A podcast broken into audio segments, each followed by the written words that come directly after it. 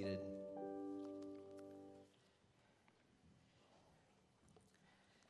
Well, we sure are glad you're here, and I want to invite you to open your Bibles to the book of Jeremiah. The book of Jeremiah. And while you're turning there, um, as, as we begin this um, new sermon series that will take us through the summer here, um, I just want to point out you may have noticed the little mini book that you got instead of a bulletin today.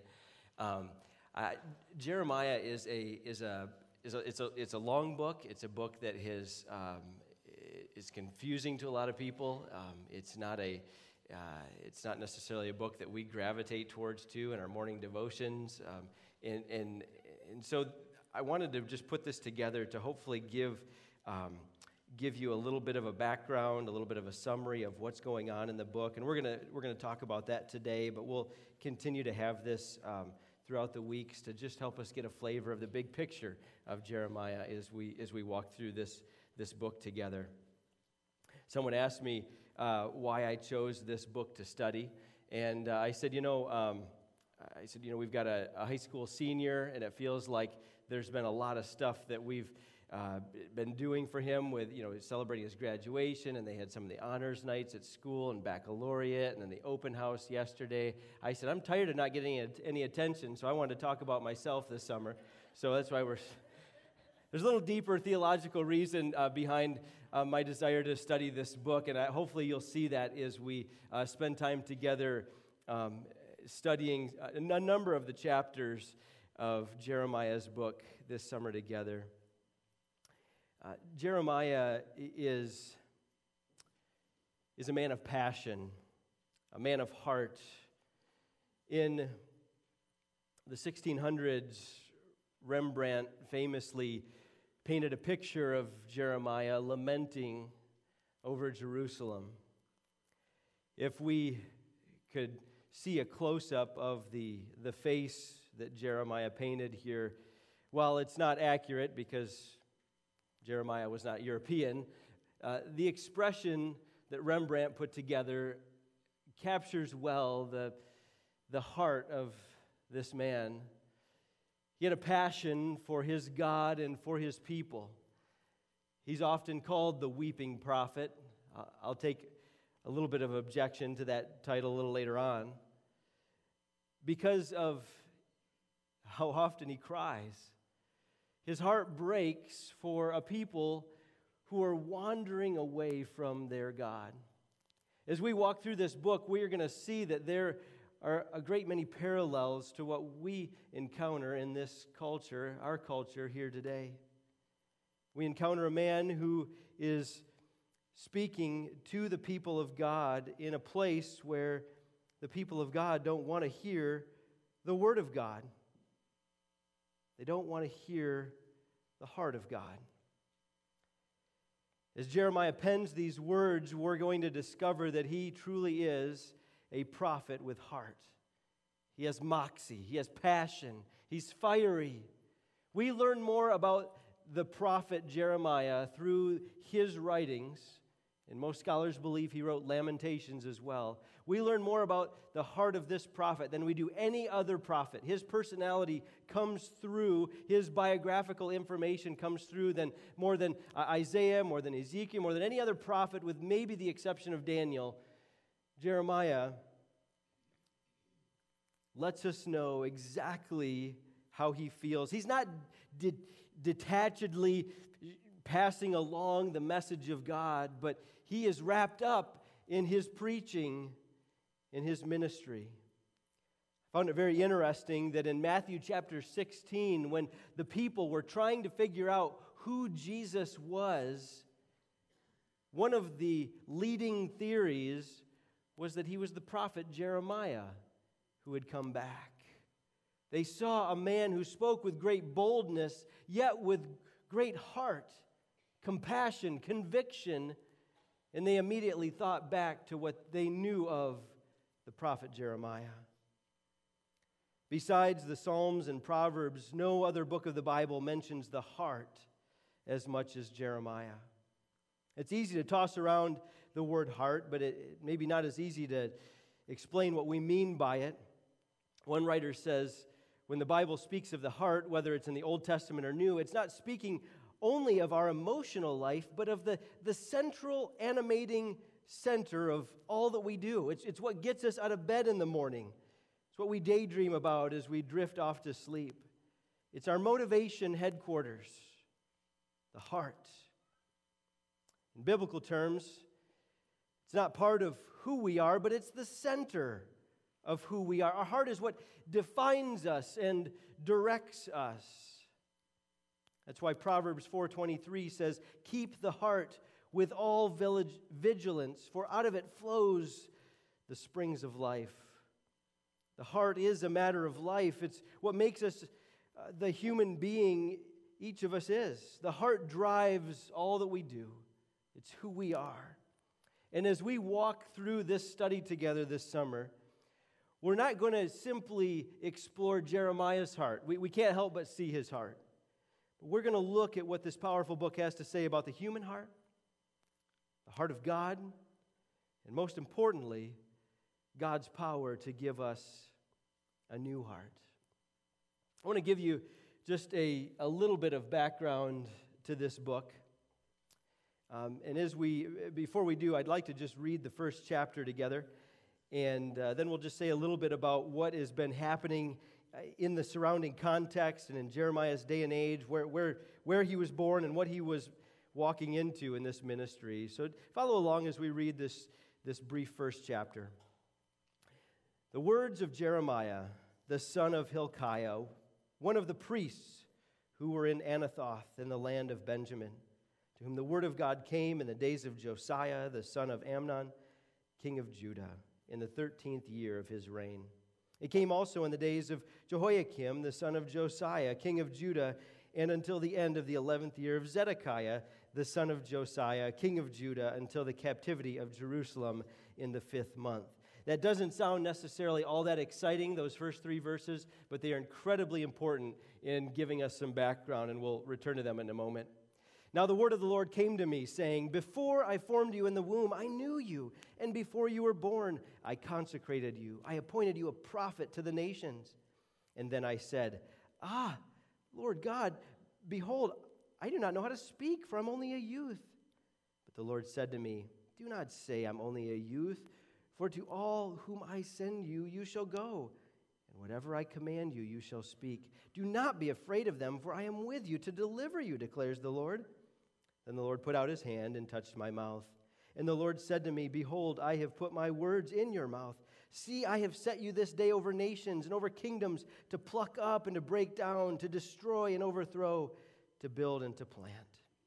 The word of the Lord came to me, saying, Jeremiah, what do you see? And I said, I see an almond branch. And the Lord said to me, You have seen well, for I am watching over my word to perform it. The word of the Lord came to me a second time, saying, What do you see? And I said, I see a boiling pot facing away from the north. And the Lord said to me, Out of the north disaster shall be let loose upon all the inhabitants of the land. For behold, I am calling all the tribes of the kingdoms of the north, declares the Lord, and they shall come. And every one shall set his throne at the entrance of the gates of Jerusalem, against all its walls, all around, and against all the cities of Judah. And I will declare my judgments against them for all their evil in forsaking me. They have made offerings to other gods and worship the works of their own hands. But you, dress yourself for work. Arise and say to them everything that I command you. Do not be dismayed by them, lest I dismay you before them.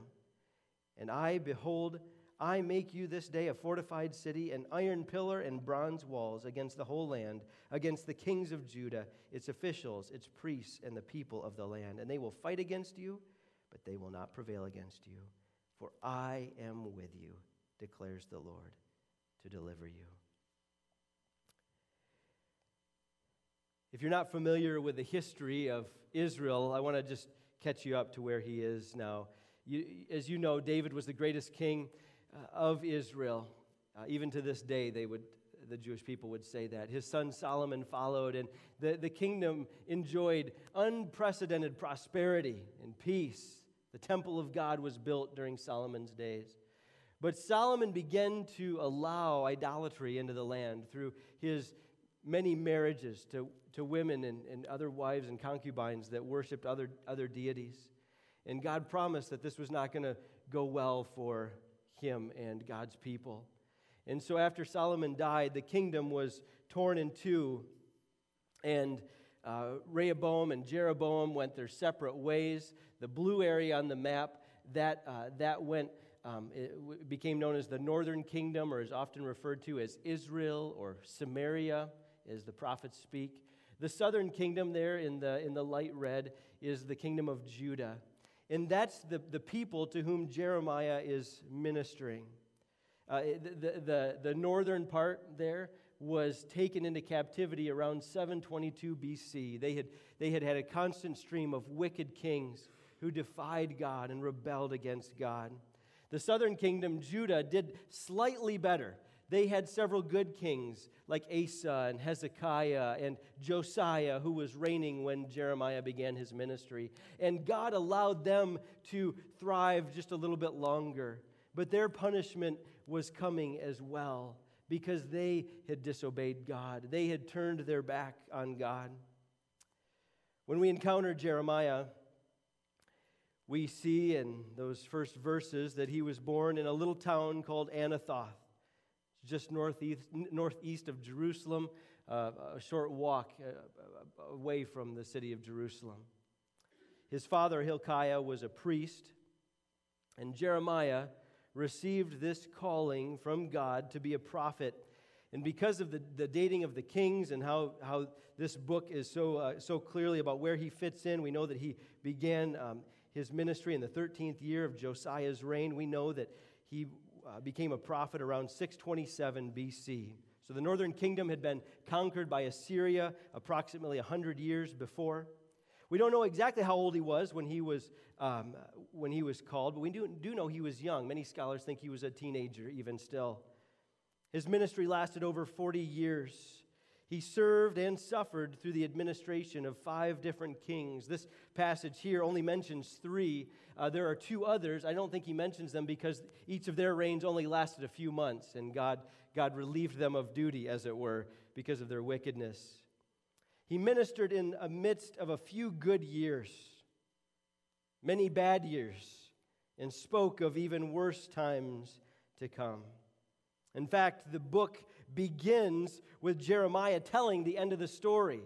Some of you have read a, a, novel like that, or you watch a movie with somebody who ruins the ending right at the beginning of the movie. You're like, oh man, I kind of wanted to figure that out myself. Well, Jeremiah tells us that at, at the end of verse 3 that his ministry extended until the captivity of Jerusalem. That was what was coming.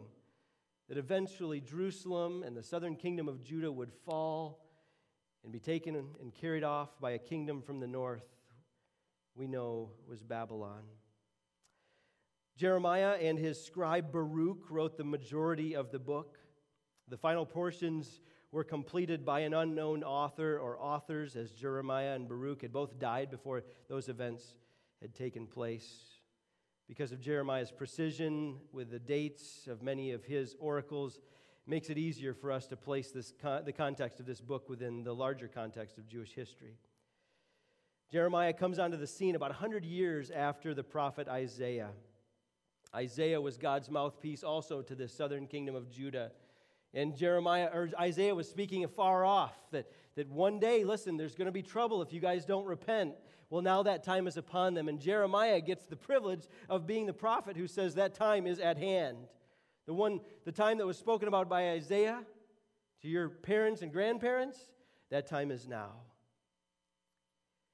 The Assyrians, as we mentioned, had toppled the northern kingdom of Israel in 722 BC, and they set their sights upon Judah, and for many decades had tormented this declining nation.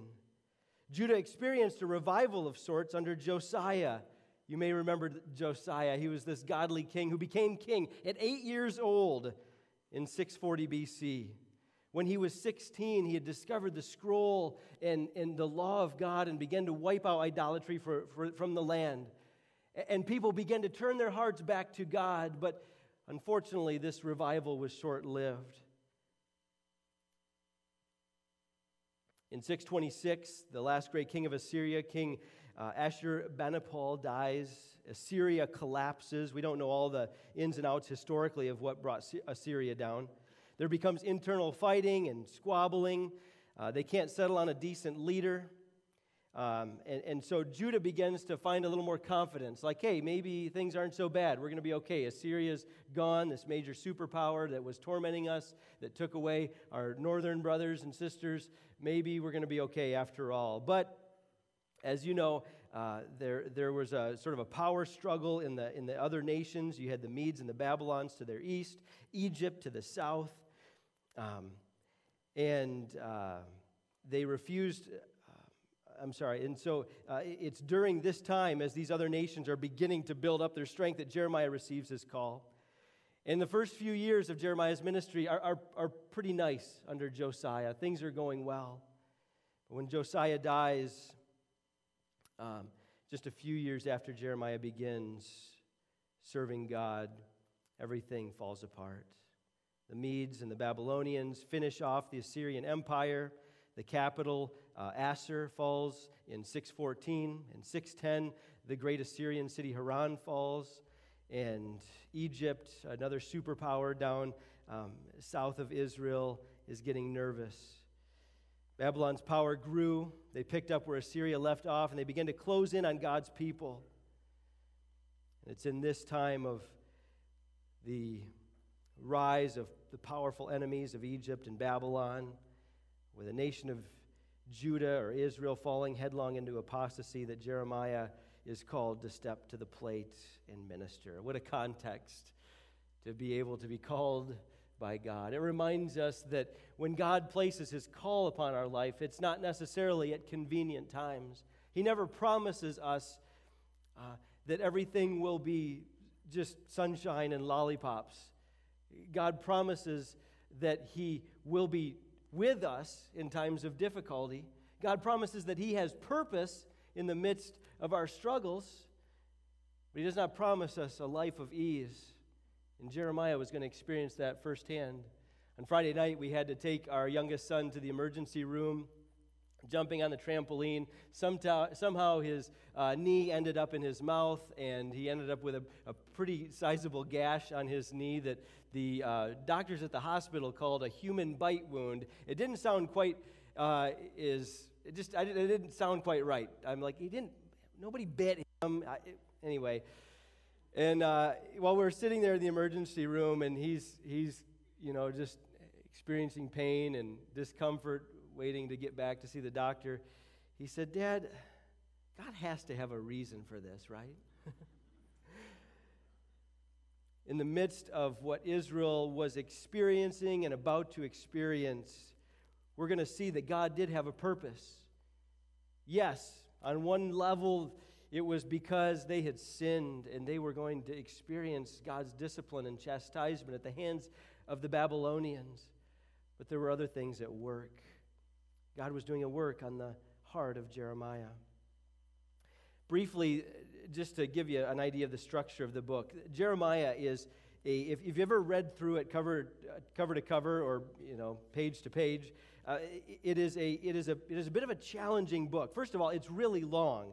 In fact, word count wise, it is the longest book of the Bible 33,002 words, if you're interested in the original Hebrew. It composes, it's 5% of the entire Bible. So if you've ever read the book of Jeremiah and you think, is this thing ever going to end? It's because you're reading the longest book. It's longer than the Psalms by word count. Less chapters, more words than even the Psalms. The, the other reason it's a challenge to read because it's it's not chronological. So if you feel like like you're lost or like, hey, I thought that king died earlier, and now he's coming up back again later on in the book.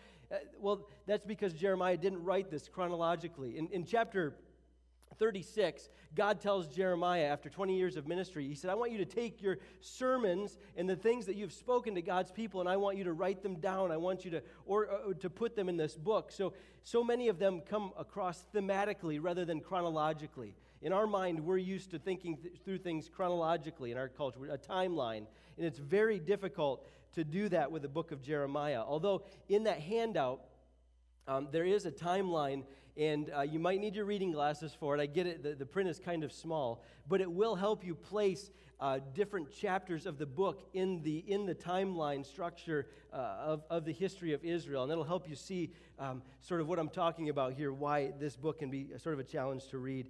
Uh, additionally, he has a number of uh, literary styles. We see apocalyptic, we're going to see, he tells us stories, so we read narrative, we see prose, uh, beautiful poetry. So Jeremiah is a collection of various kinds of literatures, even in this one book. In fact, someone has said that it's, it may be helpful to think of Jeremiah as sort of a notebook or a scrapbook of things written by this prophet in his ministry. Uh, this is a good this is a book where it's a it's, a helpful thing to have a good study bible if you have a good study bible uh, bring that along as we're studying this because it'll help you a little bit in, in organizing it and outlining it in your mind uh, to give you just a rough idea of the outline, the majority of the book is just is simply him speaking to God's people, Judah, and telling them of the, the coming judgment. The last few chapters, 46 through 51, uh, are speaking to other foreign nations.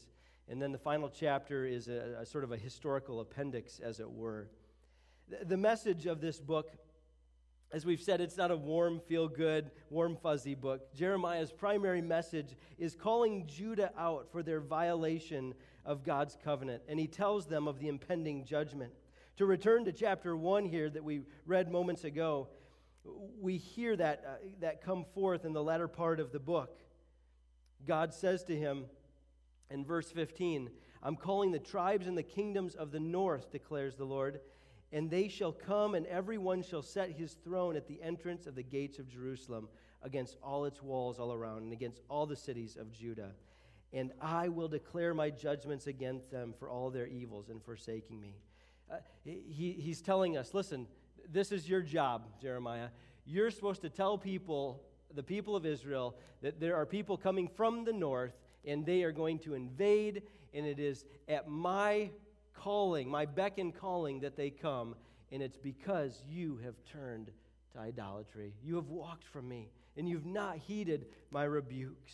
That is essentially the summary of Jeremiah's message. They had forsaken the covenant of the Lord their God, Jeremiah 22 says, and worshiped gods and served them. What I think is really important that we keep in mind as we study this is that it's, easy to read the Old Testament, and especially the prophets, and hear the prophets speaking to them, those people way back then, those, those people that carved idols out of trees and stones and precious metals and, and we're modern people here. Like that was Israel and their problems and we're not them. Ew, they're bad. They're terrible. Of course, God punished them. What we forget is that Judah was God's people. They were, they were, they belonged to him. They were his. He had made covenants with them and declared himself as their God and that they would be his people. Jeremiah was speaking to the people of God. As we study this book, this message today is so pertinent to us. Listen, just like in Jeremiah's today, day, the church struggles with idolatry. Few of us have graven images on our mantelpiece, although perhaps some of us do. They may look in the form of trophies rather than uh, uh, false gods we have other things that capture our heart that draw us away from God. No, it may not be in a, in a place of worship that we go and worship before this shrine, but there are other things entertainment, our phones, media, you name it, that claim our hearts, that pull us away from our one true God. And God, just as with his people in that day, God is calling us back to Himself. He speaks to us. In our few moments together, I just want to describe a little bit about the heart of this prophet. We're going to see more and more of it come out in the following weeks. We'll learn more and more about Jeremiah, but just a brief snapshot. We gain from this first chapter, it tells us in verse 5 that God speaks to him. And I love these verses. I love these verses. Before I formed you in the womb, I knew you. And before you were born, I consecrated you. I appointed you as a prophet to the nations. Jeremiah's life didn't begin with his ministry. Jeremiah's life did not begin with his gifts or talents. It didn't even begin on the day of his birth. Jeremiah's life began long before that. And God tells him, Before you were even born, I set you apart. I had plans for you. I don't think that this is unique to Jeremiah. His calling, to be sure, was unique. You see, each and every one of us is known by God. Even before we take our first breaths here upon this earth, He sees us. David speaks about that in Psalm 139. You saw me, God. You know me. You knew me when you knit me together in my mother's womb. What a, what a beautiful picture. That God has plans for each and every one of us before we begin to make our own. God has a love for us even before our parents get to give us our first human embrace. Jeremiah's calling was upon him long before he knew it. You see, God has, God has charted out a course for each and every one of us. The same that's said about Jeremiah could be said of us. No, maybe you haven't been called to be a prophet to the nations, to go forth as a herald saying everything is everything's coming down, everything's falling apart, and it's your fault, and God told me to say that. So that may not be your calling, but God has laid a calling upon your life. Are you listening to his voice? Are you walking in that calling? Are you walking in the gifts that he has given to you? He has plans for you. He longs for you to be a part of what he's doing in the world. Jeremiah had a heart that listened to God. He listened to that calling. Like us, he was a little reluctant at first. Look at his response to God's calling. Verse 6. He says, Ah, Lord God, behold, I do not know how to speak, for I'm only a youth. Does it sound like anybody else that you remember from the Old Testament? Moses? Given a ministry from God, and Moses, I, I, I can't talk, I can't do this.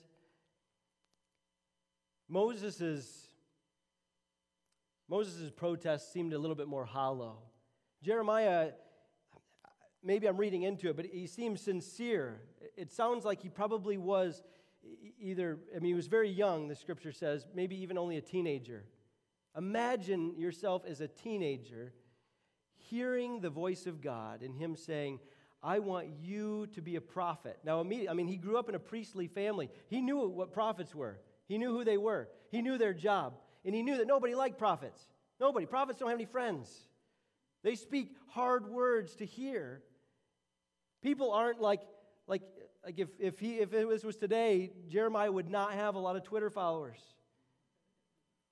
He, he would not be Mr. Popularity in school. He would be that guy in the corner of the lunchroom eating by himself. Like, Did you hear what he said last week? Oh, I hate him.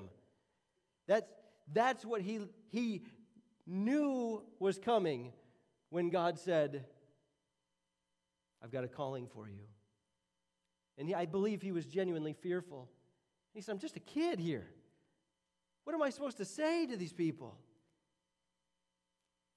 And God's response Do not say, I'm only a youth. For to all to whom I will send you, you shall go. Whatever I command you, you shall speak. Do not be afraid of them, for I am with you to deliver you, declares the Lord. What a beautiful response. He knew Jeremiah's heart was afraid. He knew what he was asking Jeremiah to get into. And he says, I'm with you. You know, sometimes we fear the call of God. We tune our ears out when we hear his voice because we're afraid. We may not label it fear, but deep down, that's, that's what it is. I don't know how those people will respond. I don't feel like I've got enough for this. I can't measure up. I'm just a fill in the blank. I can't do this. And God's words to you are the same as they were to Jeremiah I am with you. When we have the God of the universe with us, who can be against us? What foe can stand against us? God told him, he's, as, as, as he goes on in the chapter, he basically says to Jeremiah, that you are indestructible until I'm done with you. He says in verse 18, I make you this day a fortified city, an iron pillar, bronze walls against this whole land, against the kings of Judah, its officials, its priests, and the people of the land. They will fight against you, but they will not prevail against you, for I am with you, declares the Lord, to deliver you. You see, when we're walking with God and we're in His calling and we're listening to God's voice, if, if He has a job for us to do, he will equip us to do it until the day He says, All right, you're finished. Well done, my good and faithful servant. Welcome into the joy of your master. No matter how insane the task seems, how insurmountable the wall, God is going to equip us and to protect us and to be with us while He seeks to use us. It didn't mean that Jeremiah was going to have it easy. We will read this book and we will see that he did not. He wanted to quit, he wanted to throw in the towel, he wanted to walk away. But he had a heart that listened to God. And though was fearful, though was reluctant, was willing to obey God and follow God. How about you today? Would that describe your heart? That you're listening to God. And when you hear Him call you to have that tough conversation or to step in this ministry you don't feel like you're sufficient to do, are you willing to step forward? Tell Him your fears, tell Him your worries, tell Him your concerns. He, he longs to hear that from you. But when He responds and says, I am with you, let's go. Will you obey? Will you listen to His voice? Jeremiah had a heart that listened to God. He also had a heart that was broken for God's people. And we're, we're not going to spend too much time here because this will come out so much throughout the, out the book. He was a man of passion, and he longed to see the people of God repent and turn to him.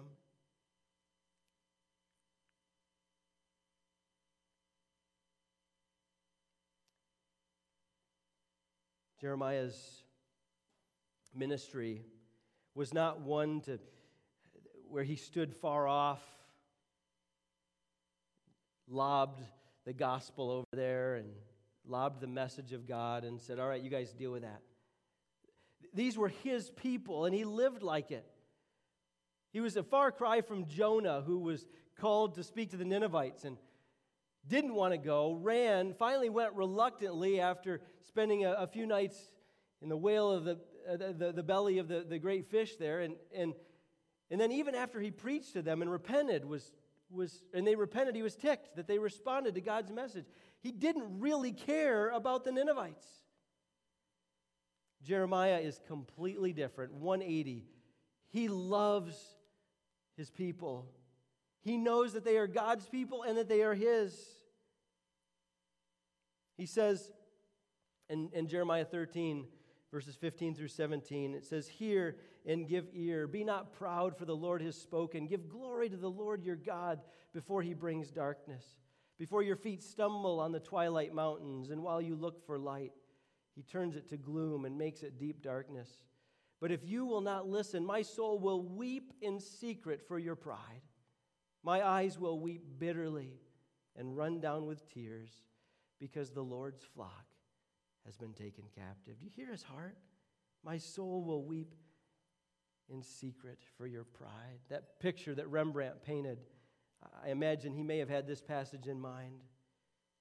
Off to the side, as Jerusalem is being destroyed, tears running down his face. His heart is broken because his people will not turn back to God. Finally, he had a heart that was faithful. Jeremiah had a heart that was faithful. You see, as we walk through this book, I'm going to protest a little bit at his nickname. Um, I had a conversation about nicknames the other day. You can't, it's against, it's against the rules to give yourself your own nickname. You can't, you can't ever do that, you know? Some of you had some nicknames that you were like, would love to stay buried in the past. Like, nobody needs to know this nickname for me. Jeremiah has been nicknamed the weeping prophet. I used to like, I never used to like my name. I told my parents when I was little I was going to change my name when I was old enough. I'm like, you named me after Crybaby. What's the deal with that? Out of all the people in the Bible, like Jeremiah didn't kill anybody. Like, why couldn't you name me after like some mighty warrior here? Like, I get the, the crying guy. Come on. I've come to love this prophet. and I like my name, although I have to spell it out to every barista I order a coffee from, but that's neither here nor there. I, I think uh, perhaps after studying this book a little bit more, I, I think perhaps a better nickname would have been the persevering prophet. A passionate, persevering prophet. Because, as we're going to see, he's a man that wanted to at times and could have walked away and thrown in the towel. Listen to this verse. You may have read this before Jeremiah 29. He says, If I say, I will not mention him, God, or speak any more in his name, I'm done. If I say that, if I say, I'm out, I'm tired of this, I'm done, there is in my heart, as it were, a burning fire shut up in my bones.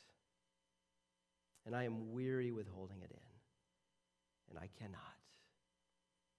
You see, Jeremiah had a heart that was faithful to do what God had called him to do. If we spend time listening to the voice of God, hearing the call of God on our lives, and we know what He has called us to do, even in those moments that we feel like quitting, even in those moments where life is, is, is really hard, even if we feel like there is no fruit, maybe you have the proof that there's no fruit. Like Jeremiah had like, like two converts.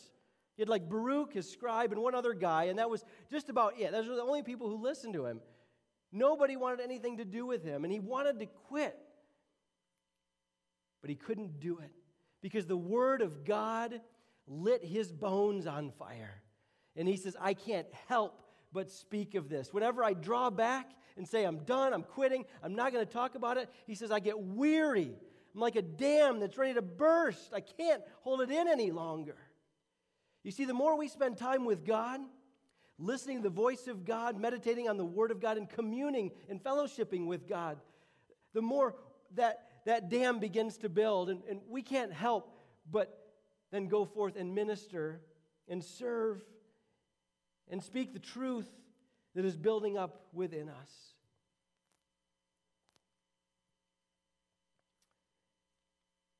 Over the course of this study, we're going to discover that that kind of heart, the kind of passion that Jeremiah describes, this fire in his bones, this, this heart for God's people that would just cause the tears to flow like streams.